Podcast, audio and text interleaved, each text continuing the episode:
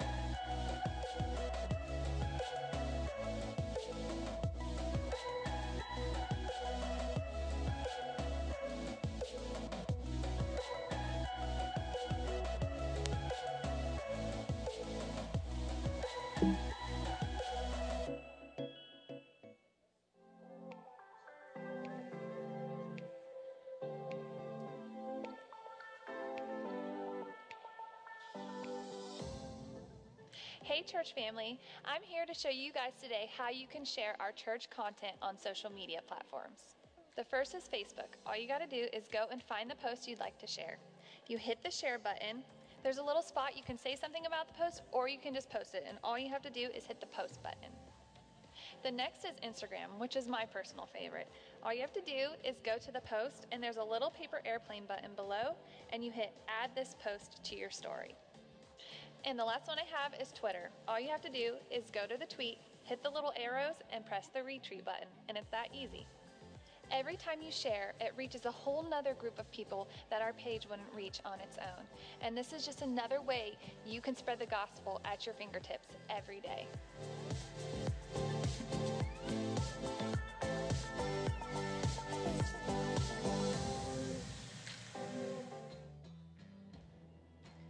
Hello, family of faith. Sarah Cardoni here, and I'm going to tell you about an event coming up. As you know, there is no better time right now than to come together and pray, to pray and repent, repent as a nation, pray for our leaders, so many things we need to cover. And coming together is the best way to do that. So, what we have going on here at the church on Saturday, September 26th, we have an all day prayer event simulcast. So, actually, at Washington, D.C., on Saturday the 26th, they're going to have a live event. You'll know some of the leaders' names. It'll be a pr- day of prayer and repentance and worship all day long, 9 a.m. to 9 p.m. So obviously that's not possible for everyone to come for all those hours. So we want to encourage you to head over to the Welcome Center, sign up on the sheet what segment of time you would be willing to for you and your family to come in and pray with us.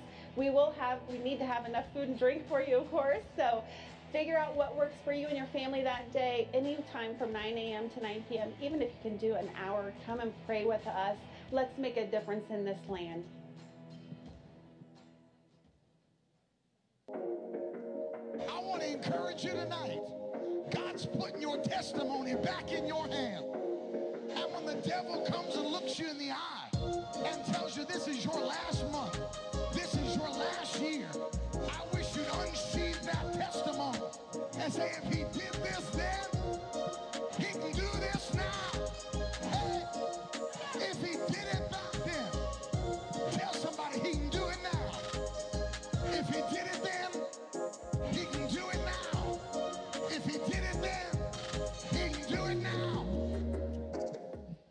Amen, amen. Welcome, Only Believe. We're so glad you came out tonight. Wave at somebody and say hello. I'm glad you're here. Hallelujah. Uh, it's going to be a great service with Ted Sutherland Jr. I've seen Brother Ted's uh, son minister in nations around the world here in America. Strong miracle ministry. Be a great time for you to bring people out uh, to be a part of a miracle service. Flows in the Word of Knowledge, praise prophetic words over people. It's going to be a great three nights. I encourage you to come out be a part of that.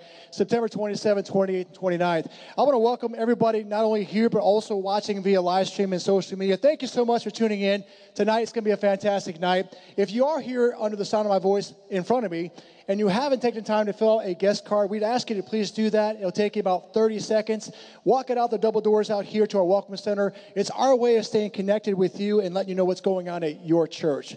We just want to say thank you for doing that. Also, want to share just a few announcements with you.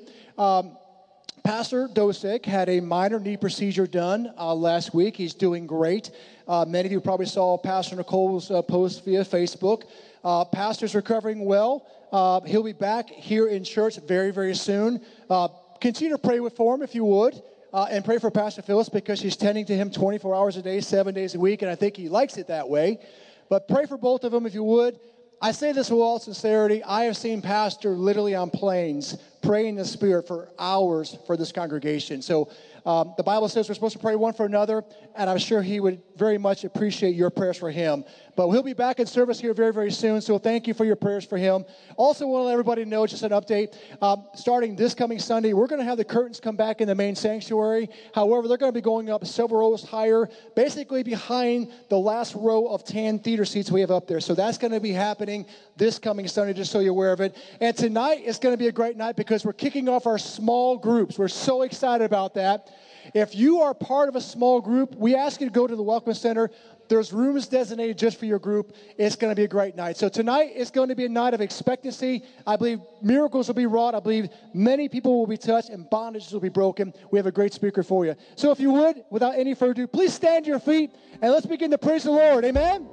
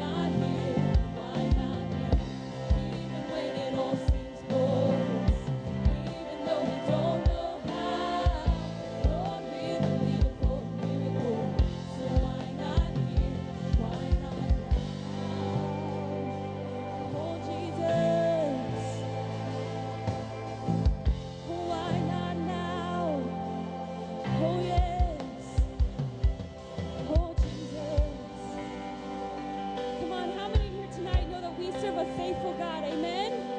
We serve a God of more than enough. Amen. Come on, let's sing this out tonight in faith. I want to see the mute start talking, to see the lame start walking, walking through the darkest night. Shout it out, cause you bring the light. I want to see the closed doors open, to see the left out chosen, chosen from the start.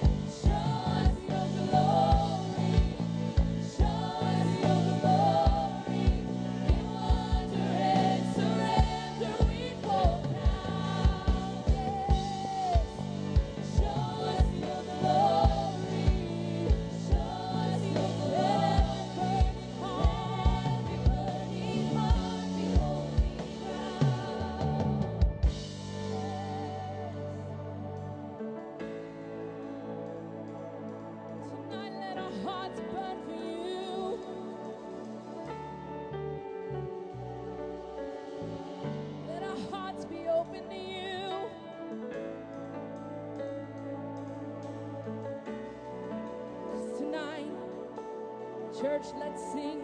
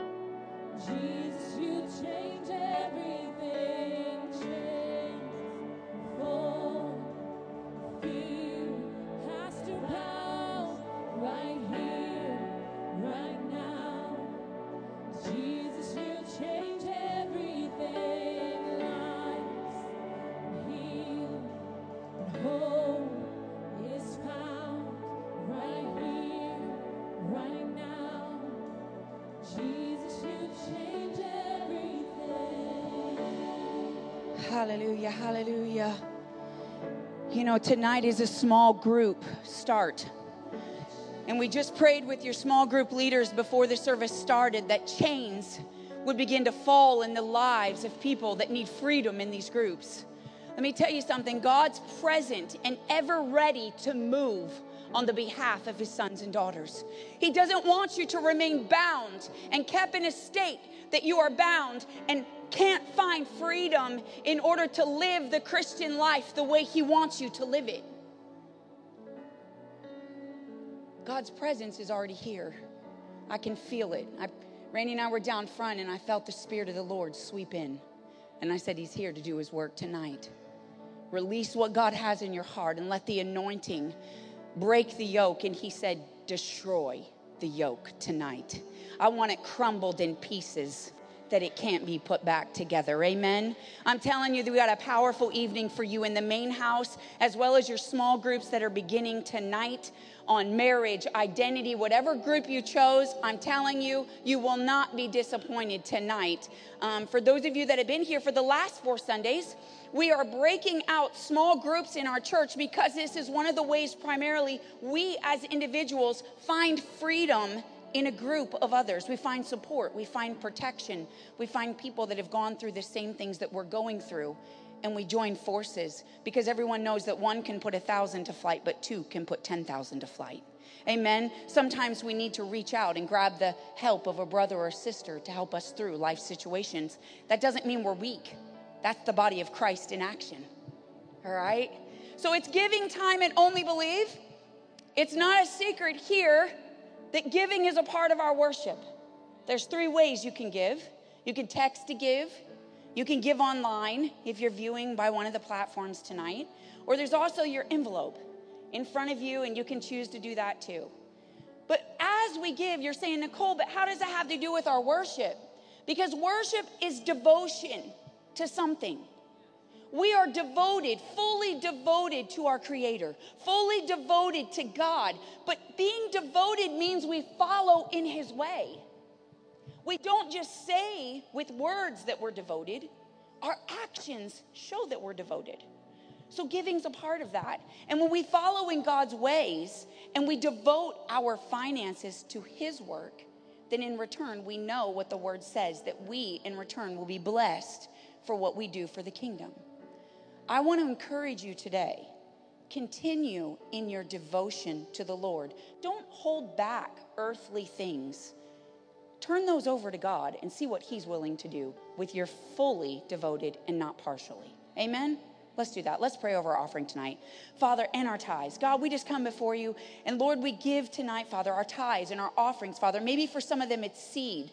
But Father, we give accordingly to the word. Father, we are fully devoted to you and your ways. Father, we're devoted to your doctrine and we read the word of God and know what it says about our giving. Father, we give to you our first fruits and our tithe tonight. And Father, we bring the rest that we've brought, God, knowing that your word will not return void. What you said it will do, it's come to perform. And we thank you for it in the name of Jesus. Amen and amen. Bring your tithes and offerings tonight, and then we're going to dismiss you for small groups and get right into the word in the main house.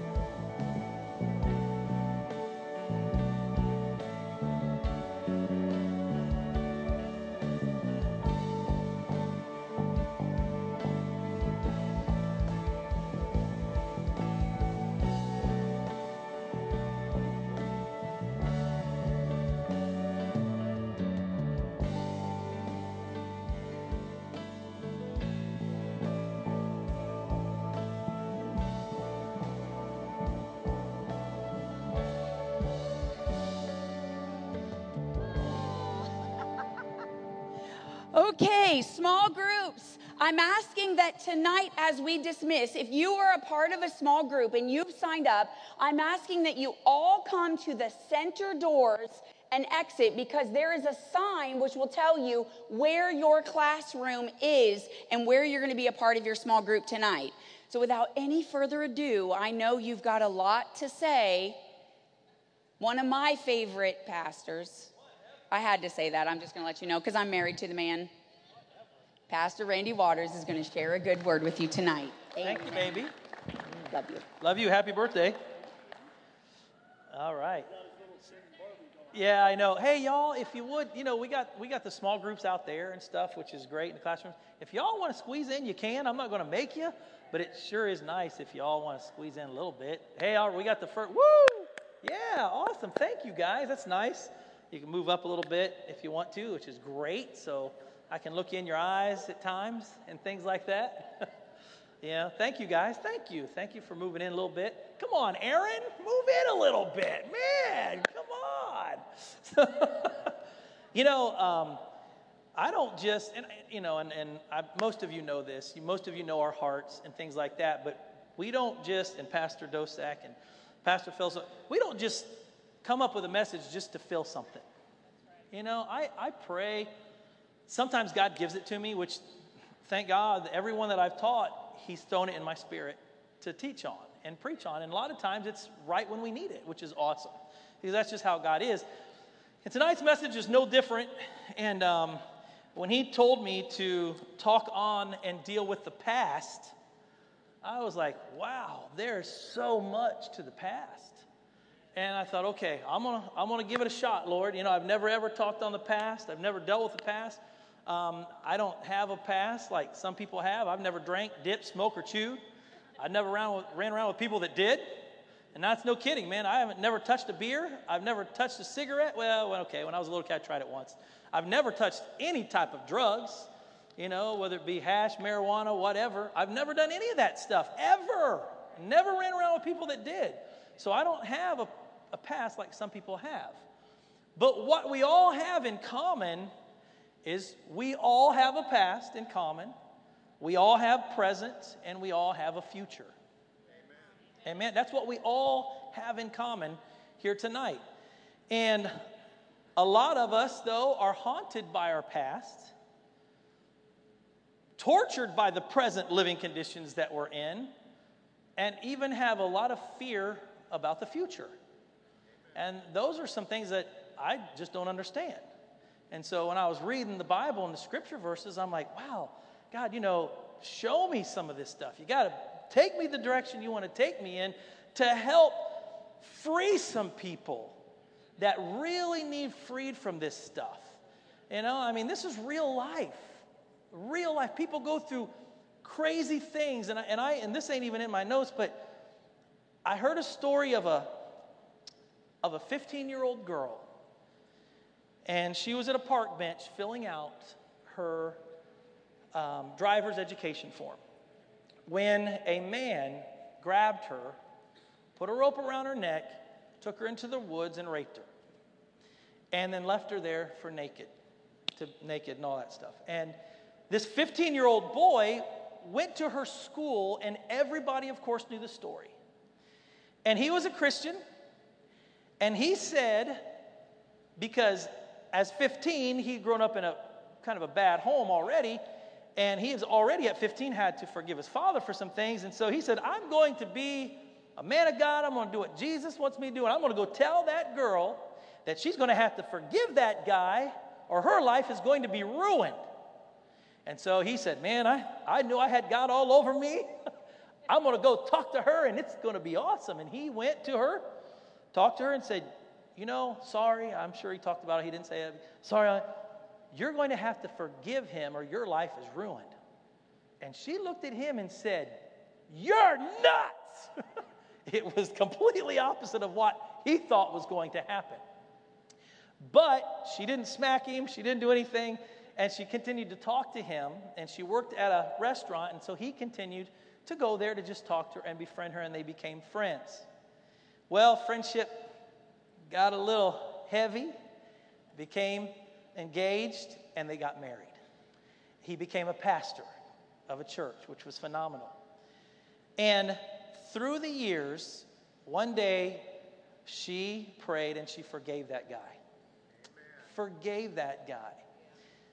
30 years now, they've been married, 30 years later, she goes up to him, her husband, and says, You know what? You ought to find out if he's still alive and you ought to witness to him. And he said, What? Are you crazy? you know, because he said it changed. Now she's my wife. Now she offended me. Now she hurt me as well. I hope he rots in HE double toothpicks. And that's what she said. She told, but she said, You ought to go find him, see if he's alive, and go witness to this guy. Now, he had also raped six other women and did the same thing to them. And so he didn't want to do it, but finally, make a long story short, he did go. He went with a buddy. He found out he was still alive. He was still in prison. The guy's in prison for life, of course. And the guy agreed to meet with them. And here's what sometimes we do not see. When that guy sat down and looked that pastor in the eyes, that man started to cry and said that he was molested by his mother at a very, very young age.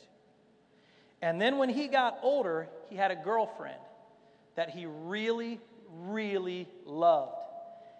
And when it came prom night, he said instead of going out with her, him, she dumped him and went out with somebody else. And he said, I became, became enraged. He said, it was, it, was, it was something I'd never felt before. And he said, from that day on, I hated women. I hated them. And so, therefore, he did what he did. And he said, I wanted to kill all seven women. I wanted to kill them. He said, but I didn't. And he said, I'm so thankful that I didn't kill them. So sometimes we don't understand what has happened in the past to somebody. Not saying any of that was obviously, you know, right. But we always have to look at the person and find out there's always a story behind something. Eh, You know what I'm saying? Amen. But all of us have a past, and it's our past that has a powerful influence on the present life that we live and our future. And if you don't deal with the past, how in the world can you can you have a can you have a satisfactory life now and expect a great life tomorrow? If you don't live or if you don't work on and deal with the past. And I, I got a revelation for y'all. We all have a past. We all got one. I don't care how minor bad it is, but we all have a past. And here's another revelation Romans 3 23. We all have sinned and come short, fallen short of the glory of God. We all have. And if you haven't, then you're Jesus. And man, I want to see you. we all have. We all have a past. We've all failed. Jesus said so. Romans 3:23. We all have things that we wish we would never have done. We all have decisions that we wish we would have never made. I made some bad decisions. I have. Very bad decisions. We all have done really stupid things, poor decisions, bad choices, memories we wish that we could like just erase. We all have those. And on the outside,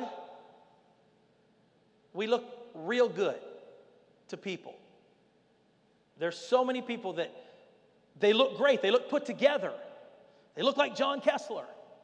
You know, I mean, just always got his hair combed, looks real nice, shirt's unwrinkled. I mean, just looks fantastic on the outside. But, well, and it's like this, okay? It's, it's like the show, uh, what is it? Uh, Chip and Joanna Gaines, Fixer Upper. You guys ever watch that show? All right, you watch that show, and they, remember, they're on each side of, the, of the, the big house that was really bad, that was horrible, that needed so much work. And then all of a sudden they say, Are you ready to see your fixer upper? And then they pull it apart, and wow, that house that looks so bad is unbelievable the transformation that has happened to that house. It's amazing. It's awesome. And we look like that on the outside. We really do. But in real life circumstances, when it comes to your life and my life, it's most of the time the opposite. People don't see the nasty part of the person up front. No, we, we show the good stuff, the good life. But really, it's if when we pull that facade back, we see the house that hasn't been renovated. the house that hasn't been touched. It might look like hoarders. And I know y'all seen that show, Hoarders. That's unbelievable. I mean, you open up that house and wow, there's a lot of stuff in that house that whew, you haven't dealt with. It's nasty, it's disgusting, and it could be some things, some minor things that's in the past that you haven't dealt with, or it could look like those houses. Woo! Wow. And I was in those houses before Hoarders ever came on the program. I could have been a millionaire. I was in over 5,000 houses in four years, evicting people from their homes, you know, for not all kinds of stuff. I've seen that stuff before the show ever came to pass. I wish I'd have done what they did, but I didn't. But here's the thing when those people, and you guys have seen the show, and when the psychiatrist comes out and starts to interview the person that, that's the hoarder, you find out some stuff about those people. You find out that they weren't always like that.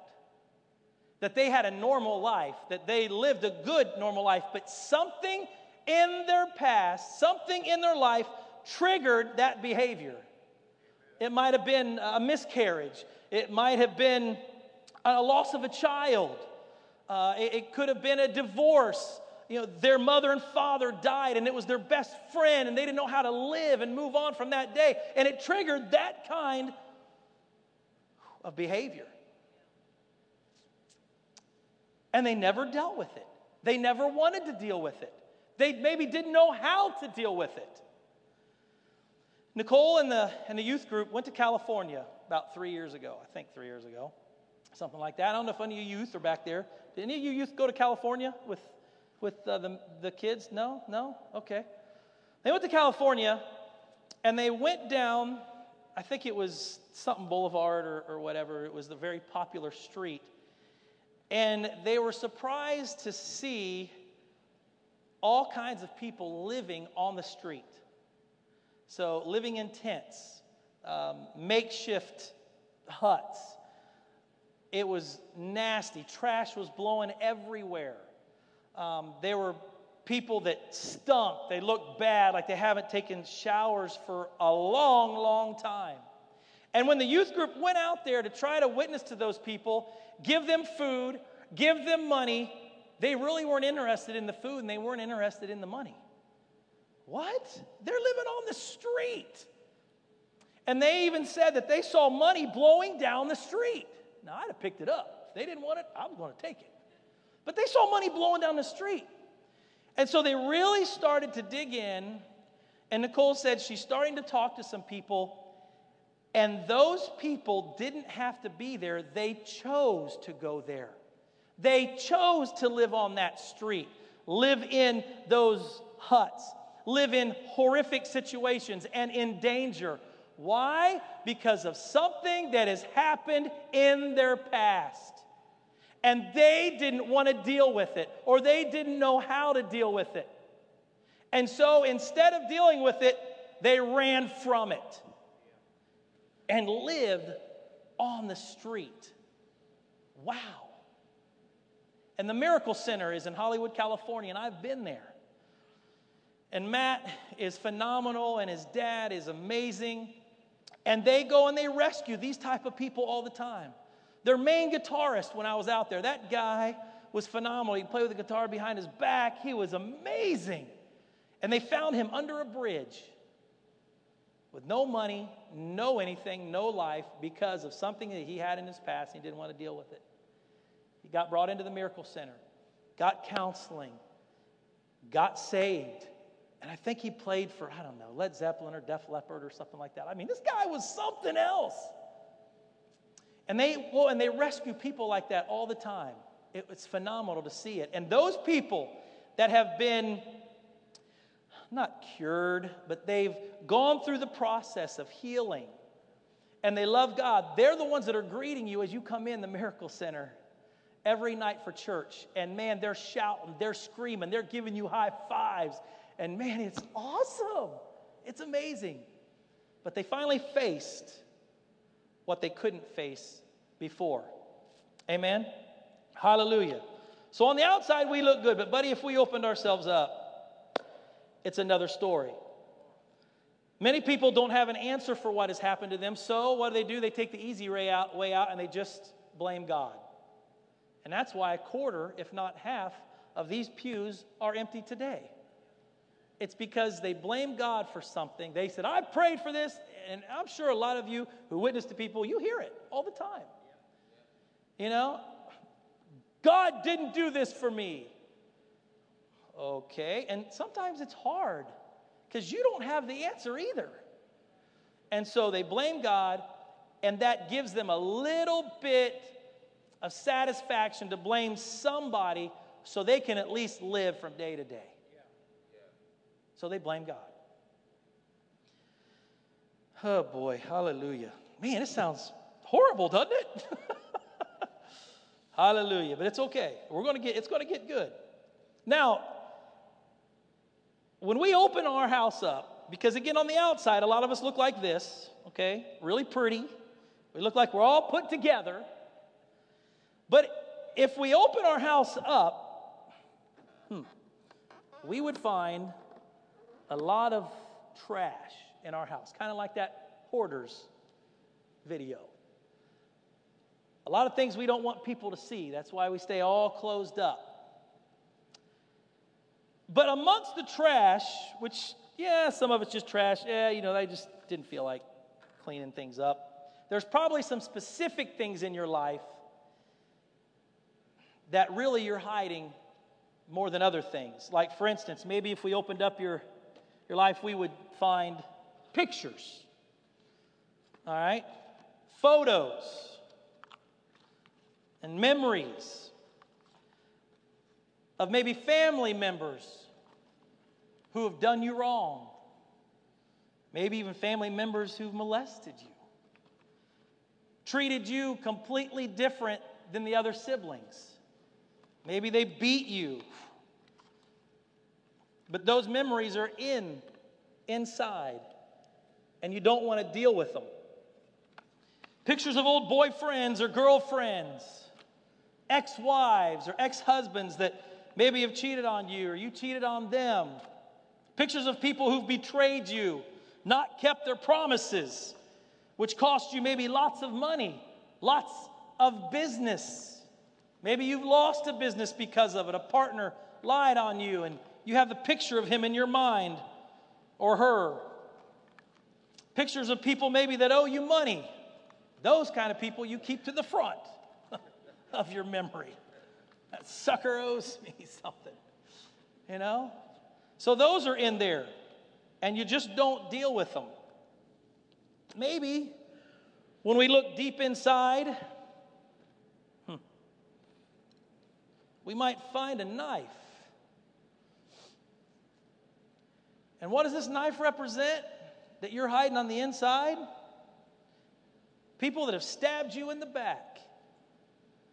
Maybe over and over and over again, or maybe just once. People who've lied, lied to you, deceived you, let you down, offended you.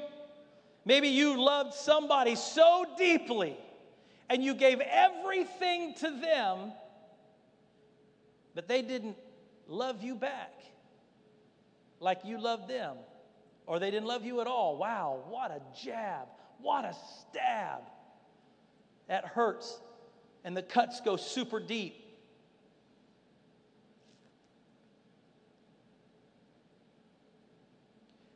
And so now you're not going to trust anybody ever again. I'm never going to give my heart out like I did because it's never going to get hurt like that. Maybe that's inside. And you need to deal with that. And so, therefore, when you have that, when you continue to look deep inside you, you might find, obviously, some, some bandages, some band aids. Why? Because the wounds are so deep, you're trying to hide them, you're trying to cover them up. I got to do something about it because the people that hurt you, you might have cuts and scars and wounds that are so deep that you don't talk about them, can't talk about them, won't talk about them, and maybe you have some things that nobody even knows about that you're continuing to try to cover up. It's on the inside. What else we got in here if we're looking real deep inside? Oh yeah, this is one that's that's kind of crazy. Hmm. What about this? What about the memories that you have? CDs or tapes because you play a certain memory over and over and over and over and over. And you know, maybe it's recent, and I couldn't even find a tape. Can you believe that? I don't know where they are. Maybe it's a little older to where it's, it's a tape, or maybe it's even an eight track. You know, it's, it's just that old and you've not dealt with it, but yet you play them over and over and over again. When you go to bed, when you close your eyes, that memory just keeps coming back, coming back. You think on it, you dwell on it. In your relationships, that's all you talk about over and over again, and, and your friends are like, oh boy, here we go, here she goes again, here he goes again, talking about the past. It's in there, and we got to deal with it. And here's the thing those types of memories will keep you bound unless you deal with them. And I think some of you know that, most of you know that. There are 25 million people who are on antidepressants right now and have been for the last two years. 25 million people. There have been 60% increase since 2010 for antidepressant use. In 2008, 36 million antidepressants were given out, but in 2018, almost 80 million have been distributed. Wow. Wow. And kids, I was shocked. Age 12 through 18 are using antidepressants, and the percentage has went up 400%. What do antidepressants do? They cover up. All they do is cover up. They don't want to deal with it, they can't deal with their past, so they just cover it up. Cover it up. Now, if you're taking if you're taking notes, I want you to write this down. And if you're not taking notes, I want, to, I want you to write this down. Okay? If you don't let your past die, it will not let you live. Uh, that's important. You really need to write that down in front of your Bible or something like that. If you don't let your past die, it will never, ever let you live. And the children of Israel are the prime example of that. Listen, they were slaves for over 400 years. 400 years. Why were they slaves for over 400 years? Because of their past. Wow, that's shocking to me. 400 years in bondage because of their, fa- their past. But in Exodus 3rd chapter, if, you're, if you got your Bibles, in verse 9 and 10, it says, Now therefore, behold, the cry of the children of Israel has come to me. And I have also seen the oppression with which the Egyptians have oppressed them. Come now, therefore, and I will send you to Pharaoh that you may bring my people, the children of Israel, out of bondage. Now, why did it take over 400 years for the children of Israel to be in bondage and captivity. Why? It's a simple answer because they never asked before. That's why. They never asked God to free them before. It finally got so bad that they cried out to God. And then God heard and saw and began the delivery process for them. The longer they were in bondage, the heavier the burden became. I can prove that by reading scripture, but for time I won't, but you can read it. The longer they were in bondage, the heavier it became. It got worse and worse and worse for them.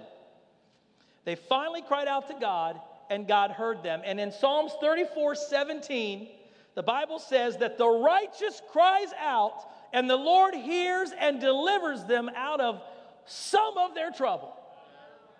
Out of what? All their trial, trouble. So, how many of you are righteous in here? Well, listen, when you cry out to the Lord, He only hears you half the time. He only hears you when you're perfect, when you've cleaned out your house. No, He'll hear and He will deliver out of all your troubles. The children of Israel had had enough and they cried out and God heard them. Too bad they didn't get the revelation sooner. generation after generation in bondage, living in the past. So, in that, the children of Israel are now in the process of becoming free. And when you read on into Exodus 3rd chapter, Exodus the 4th chapter, God starts to do miracle after miracle for the children of Israel. But there's one thing that you don't hear the children of Israel doing with every miracle. When the plagues came on and Pharaoh started to get angry, the children of Israel started seeing God move on their behalf. The thing that you don't read and I can't find anywhere is any claps from the children of Israel, any shouts from the children of Israel. No praise from the children of Israel. But why? God's starting to work on their behalf. He heard their cry, but you don't hear anything from them. That's a little strange, isn't it? Every miracle God did didn't change how the Israelites felt. Well, why is that? Here's why because they were still miserable and they were still slaves. Yeah. Exodus, the 14th chapter, and verse 13. All right, here we go. It says, And Moses said to the people, Do not be afraid, stand still and see the salvation of the Lord, which he will accomplish for you today. For the Egyptians whom you see today, whoo, man, this would make me shout. You shall see again no more forever. Now, I don't know about you, but when Moses told me that and I'm standing there, I'd be shouting. I'd be going, Go, Moses! Woo! I'd be shouting. I would be. I'd, I'd probably get kicked out of the camp. I don't know. But I mean, 400 years, come on. That's all I knew was slavery. That's all I knew was the past. And now we're getting free. Hallelujah. but then let's read on into verse 23. Moses stretched out his hand over the sea, and the Lord caused the sea to go back by a strong east wind all that night, and made the sea into dry land, and the waters were di- divided. So the children of Israel went into the midst of the sea on dry ground, another amazing miracle. And the waters were all a wall to them on their right hand and on their left hand. Again, they're seeing God moving on their behalf. The all in that had to be amazing. And one of the things that I read was the waters, some of the depths of that is unbelievable 1,900 feet deep, 15,000 feet deep in areas. We're not sure, obviously, how deep this was, but they believe that where they crossed over was 25 miles wide. 25 miles wide with 3,000 people. That took some time, right? That's why when you read on here, you'll find out that it started at night and ended in the morning. It took a long time for 3,000 people to get across that, that Red Sea. Now let's read on into now verse 23. And the Egyptians pursued and went after them into the midst of the sea, all Pharaoh's horses, his chariots, and the horsemen. And that was 600 of the best chariots, and even more went after the children of Israel. So here's an uh oh. Because now they want to be delivered from the past, but now the past is following them and trying to go after them to bring them back. Woo! Wow, how many times has that happened to you?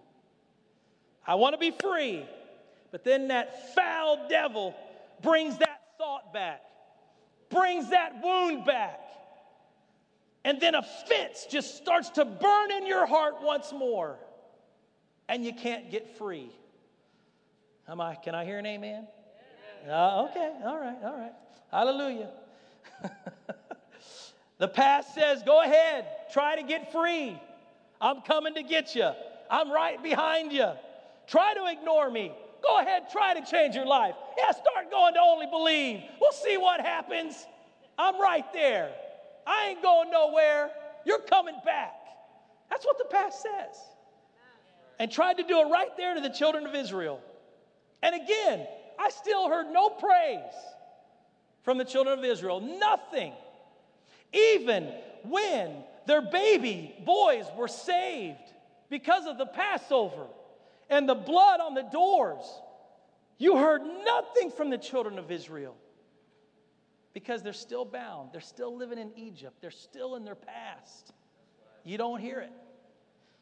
But here comes the shouting part. Hallelujah. Exodus 14, 27 and 28. And Moses stretched out his hand over the sea, and when the morning appeared, the sea returned to its full depth, while the Egyptians were fleeing into it. So the Lord overthrew the Egyptians in the midst of the sea. Then the waters returned and covered the chariots, the horsemen, and all the army of Pharaoh that came into the sea after them, and not so much as one of them remained. Woo! Wow. Now, now in the next chapter, 15, verse 1, when the children of Israel looked behind them and saw that their past was gone, that their past was buried, when their past had drowned, now they started singing unto the Lord. Woohoo! Miriam got the tambourines and got the women, and they started to have a dance party all night long because the past was gone forever. That's when they started shouting. That's when they started praising God. That's when they said, I have been delivered and I'll never go back to bondage and slavery again. Woohoo! Hallelujah! Amen. Come on, somebody. Wow, that's crazy stuff. and here's something that's really crazy. When I was reading, even God took the chariot wheels off the back of them chariots while they were going through there to slow them down. I think that Goodyear got sued for that. I'm pretty sure, man. Bad. Best One Tire was in big trouble after that happened. And what astonishes me is this is God didn't burn the chariots up. He could have. They're made of wood. He could have burnt the fire out of them things, burned them all up, disintegrated them instantly. But he didn't do it. He could have ran the horses off a mountain cliff. I mean, it happened to some pigs in the New Testament. But he didn't do it. No, he didn't do it. What did he do? Man, this is so good, guys. He covered their past up with water. He flooded their past. And here's why water in the Bible represents the Word of God. It's found in Ephesians, the fifth chapter, verses 27 and 28. It represents the Word of God. So when your past comes after you, ah, somebody's getting it back there in the back. When your past comes after you, cover it with the Word of God, bury it in the Word of God. Come on. Hallelujah. Amen. You will have the victory. Don't try to separate your past. I'm going to go somewhere else. I'm going to move somewhere else. I'm going to, I'm going to get a new identity. It will not work. Separation is not overcoming your past, and it doesn't give you victory. It won't. And you won't get victory by living with your past either. And that's what most of us do our whole lives. Our whole lives. And I guess my question to you is how long do you want to live with that past? Children of Israel lived with it for 400 years. And I hate to tell you this, but you're not going to make it to 400 years. you know, not going to happen. You know, when do you want to be free? When are you going to cry out to the Lord? How long do you want to live with this burden? Siding with your past will not bring you victory. Making excuses for your past will not give you victory. Flood your past with the Word of God. Now turn your Bible to 2 Corinthians 5:17. 2 Corinthians 5:17. Man, I hope some of you are getting this tonight. Because I mean, I was shouting when I was reading some of this. Woo, especially when I heard, man, the Lord flooded. Wow. Hallelujah. 2 Corinthians 5:17 says, "I am a new creation, and that means the old has gone. Egypt is gone. My past is dead. It's drowned. It's washed away. It's buried in the depths of the sea, and behold, all things have become new. All things, all things, all things have become new. Don't let the devil lie to you. All things have become new. It became new to the children of Israel. Hmm. God wants to do a new thing in your life, but He is waiting for you to cry out. And in Psalms 139 14, the Bible says that I, you, me, we are fearfully and wonderfully made. Fearfully and wonderfully made. Well, I don't feel like it. Well, sometimes I don't either. I'm losing my hair. And according to tradition, it ain't supposed to be because I'm supposed to have the mother side of the hair, and my mom had a full head of hair, and my grandpa on my mom's side had a full head of hair. But for some reason, it's not working. so sometimes I don't feel wonderfully made. some of you tonight don't think that you have value because of what you have done to somebody else or what they have done to you. You feel your house is full of junk on the inside, and, I, and you don't know how to get rid of it. I don't know if I'm worthy because of all this stuff that's on the inside. But here's something I want you to think about, and I'm sure you'll agree with me on this. The value of something is determined by the price someone is willing to pay for it. Yes or no? You get that? The value of something is worth what somebody is willing to pay for it. We see it in sports all day long. Man, those guys make millions and tens of millions of dollars. Why? Because somebody sees value in that person.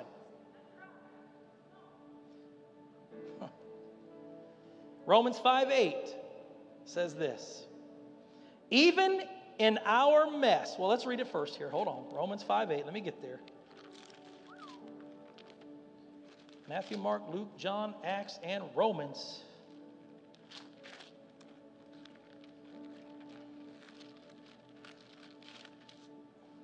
Okay. But God demonstrates his own love toward us in that while we were yet sinners, Christ died for us. Wow. He said that even with this on the inside, with all of this, he still said we had value. He still loves us. He still cares for us, and he sent his only son to die for us while we had all this inside, while we were cussing, while we were drinking, while we were fornicating, while we didn't even know God, didn't even recognize God, cursed God, blasphemed God, He still died for you and I, and Jesus willingly went to the cross for you and I. It was difficult, but He did it because He loves you and He values you. And the value that He placed on you cost Him His Son. I think that He values you very, very much. And then write this down too, if, even if you're not taking notes. The value of your life is not determined by the mess you made, but by the price Jesus paid. That's shouting right there. It's not determined by the mess you made. We're always going to be messes.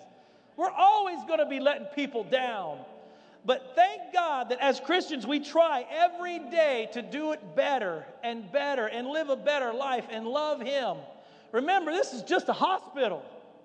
And everybody in here is trying to live for God, trying to do the best that they can.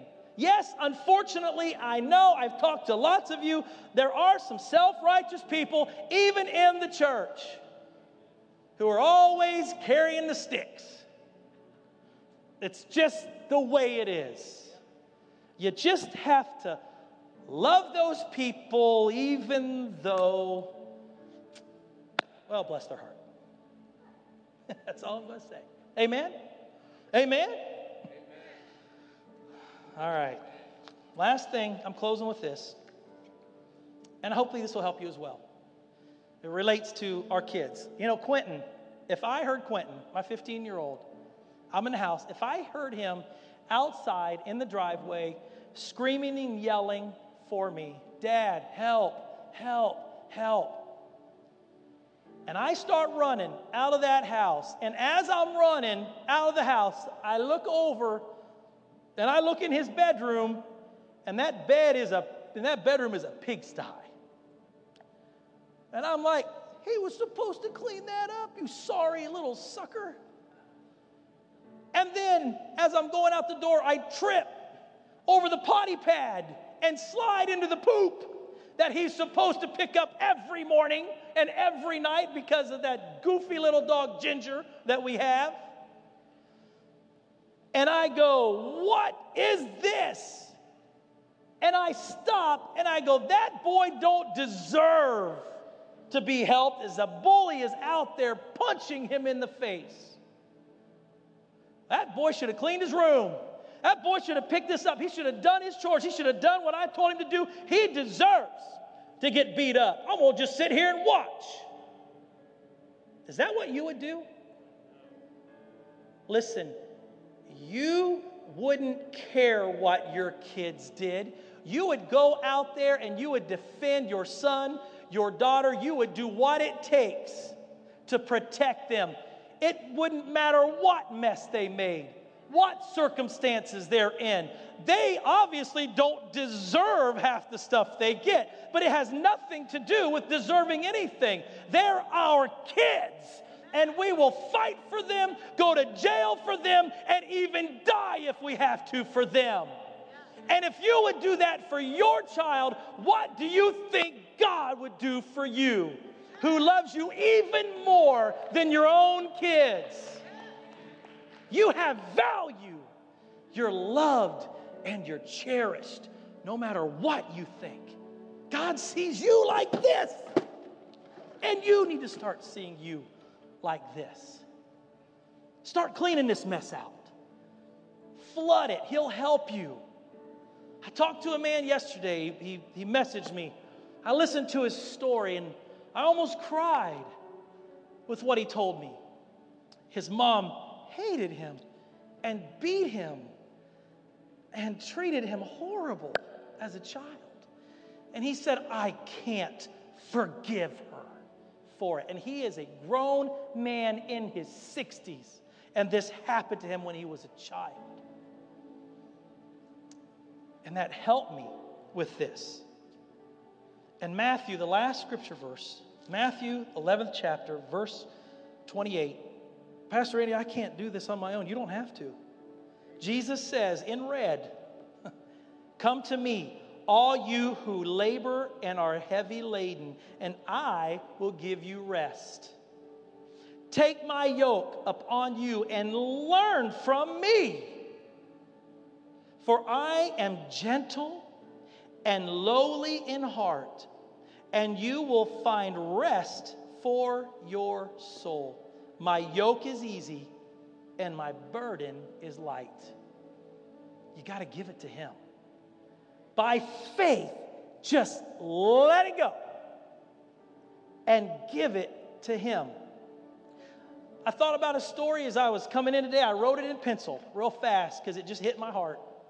King David was a mess. Even though he, he had a heart that God loved, he was a mess. And we all know what he did with Bathsheba. He committed adultery. He had her husband killed.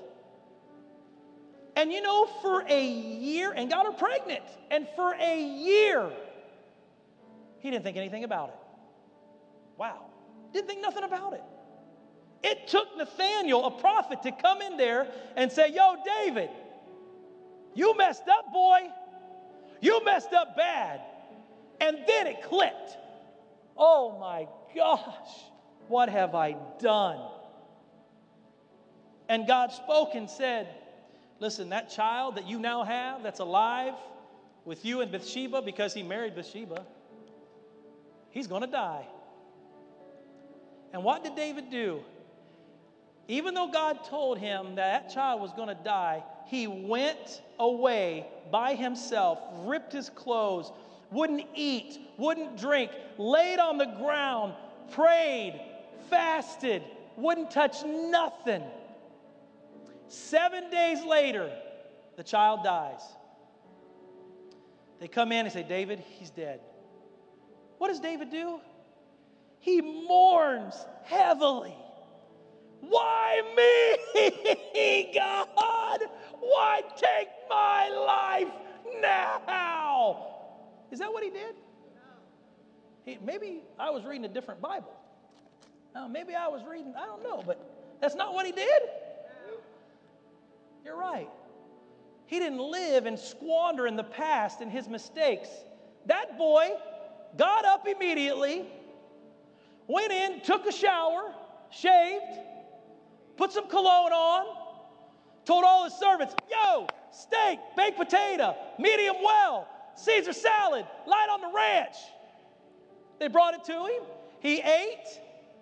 He went over to Bathsheba. What's up, mama? Come on, we going on a honeymoon. They went on a honeymoon, got pregnant the right way this time, and had one of the greatest men known to man, Solomon, the smartest man ever to live on this earth, and there'll never be another smarter, and the richest man that ever lived on the earth, and will never be another one any richer than him. And those people said, What? What are you doing? You fasted, you prayed, you didn't eat, but now that he's dead, you're just to go up and live your life like nothing happened? He said, You know what? I did not know whether God would be merciful to me or not. It's over. I can't do anything about it. I will not see him here, but I will go to him.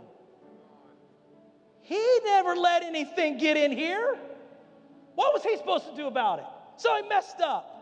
Yeah, it cost him a lot of things in his life afterwards, but he didn't dwell on the past. He didn't let it bog him down. He got up, raised himself up, and did what he needed to do. And that's why I'm telling you today give all this junk that's inside of you, give it to the Lord once and for all. Write all the stuff down. If this will help on a piece of paper, everything. Don't forget nothing. Write it all down by yourself. Maybe put some music on. Cry, weep, moan. If you have to hit a pillow, scream into a pillow, whatever it is, give it all to God. Talk to Him about it. Write it all down. And then after you're done, drown it in the Word of God. Drown it. Be free from the past and don't just stop at freedom. The children of Israel, when they got free after the party was over, God had something new for them, like He has a new thing for you and I. He had the promised land for them. And He has something new for you and I as well. Be free, move forward, rejoice. And if you have to do it by faith, do it by faith. But just do it.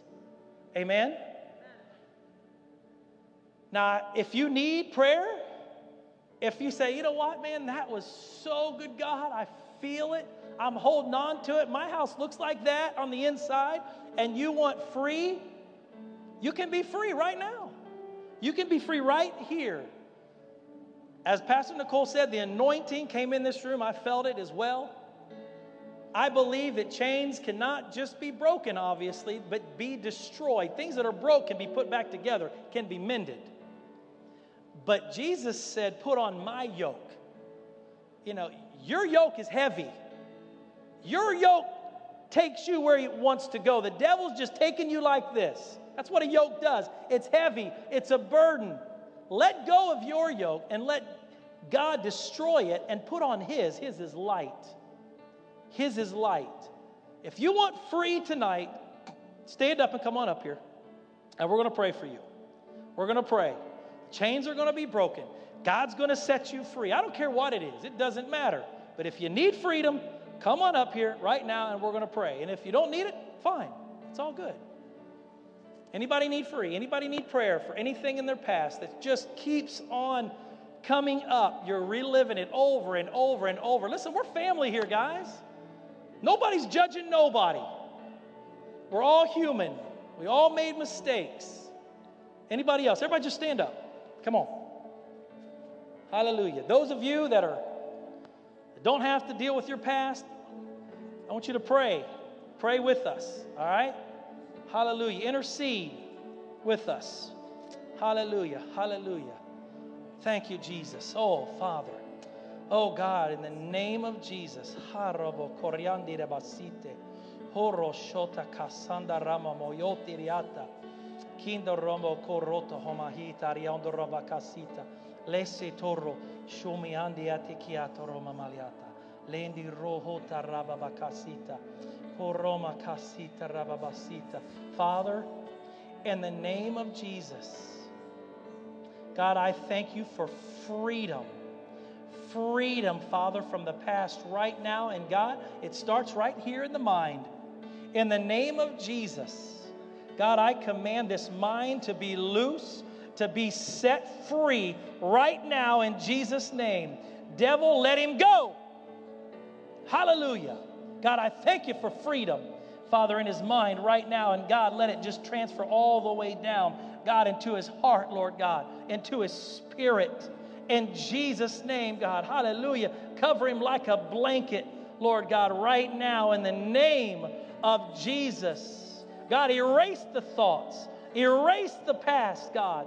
We cover them right now by your word in the name of Jesus. He is a new creature. All things are passed away, God. We drown the past right now with your word that is life, that is Zoe in Jesus' name.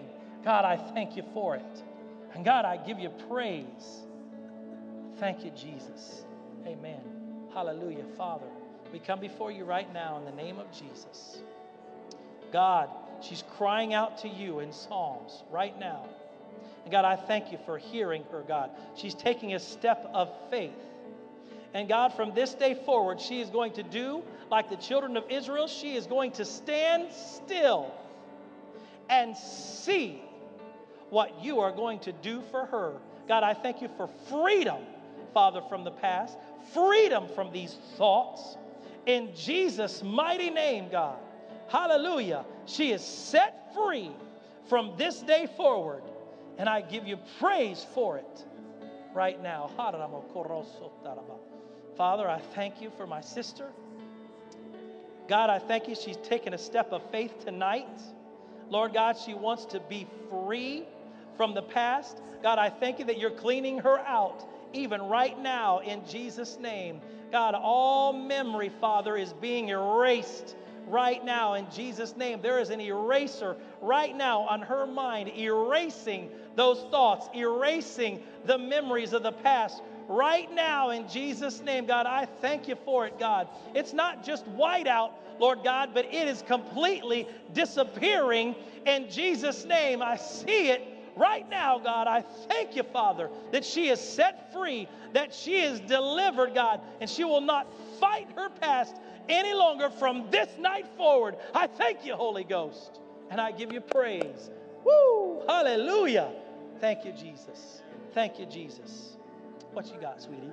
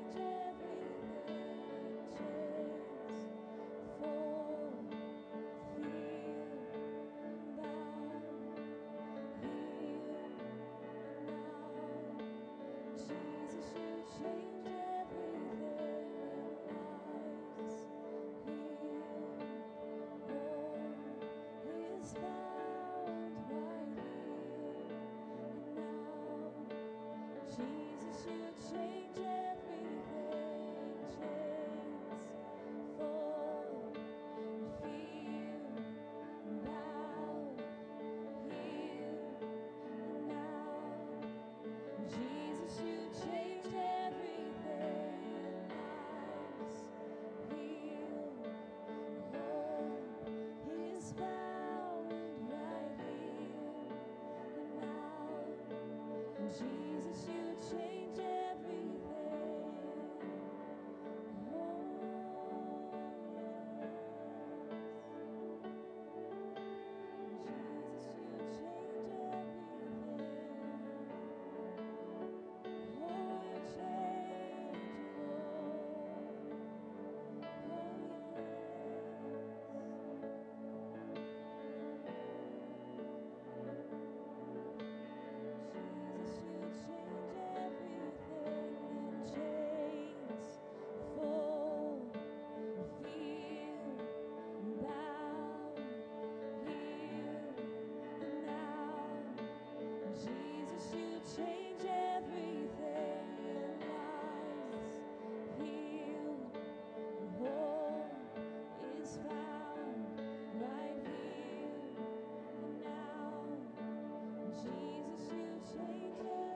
Let's pray and, and wrap up tonight. God, I thank you for every person here tonight, God. I thank you that in some way, some form, some shape, that God, you touched their life, you've touched their mind, you've given something to think about, Lord God. I thank you that they'll go home and they will drown their past in your word. I thank you that even tonight, right now, they are free in Jesus' mighty name. You're no respecter of persons. God, as they shout to you, as they give it to you, as they finally just let go, they are free in Jesus' name. God, I thank you that they will have a new step as they walk. God, I thank you that they will leave here, wake up tomorrow morning, God, and something will have changed in their life. God, they'll begin to thank you. They'll begin to praise you. They'll finally see the sun that they haven't seen for years and months, God, because their past is gone. You've given them the revelation, they have let it go. We thank you for that, God. We give you praise for it tonight. God, I thank you as they leave, they're protected. God, bless every single family tonight. Everything they touch will prosper. God, I thank you for their kids. This virus will not touch them at school. They are covered by the blood. We're covered at work. We are covered at home. In the name of Jesus, I thank you for it. It will pass over us. In Jesus' name, I thank you for it. And everybody said, Amen, amen, amen. Good night. God bless you. We'll see you Sunday morning. Hallelujah.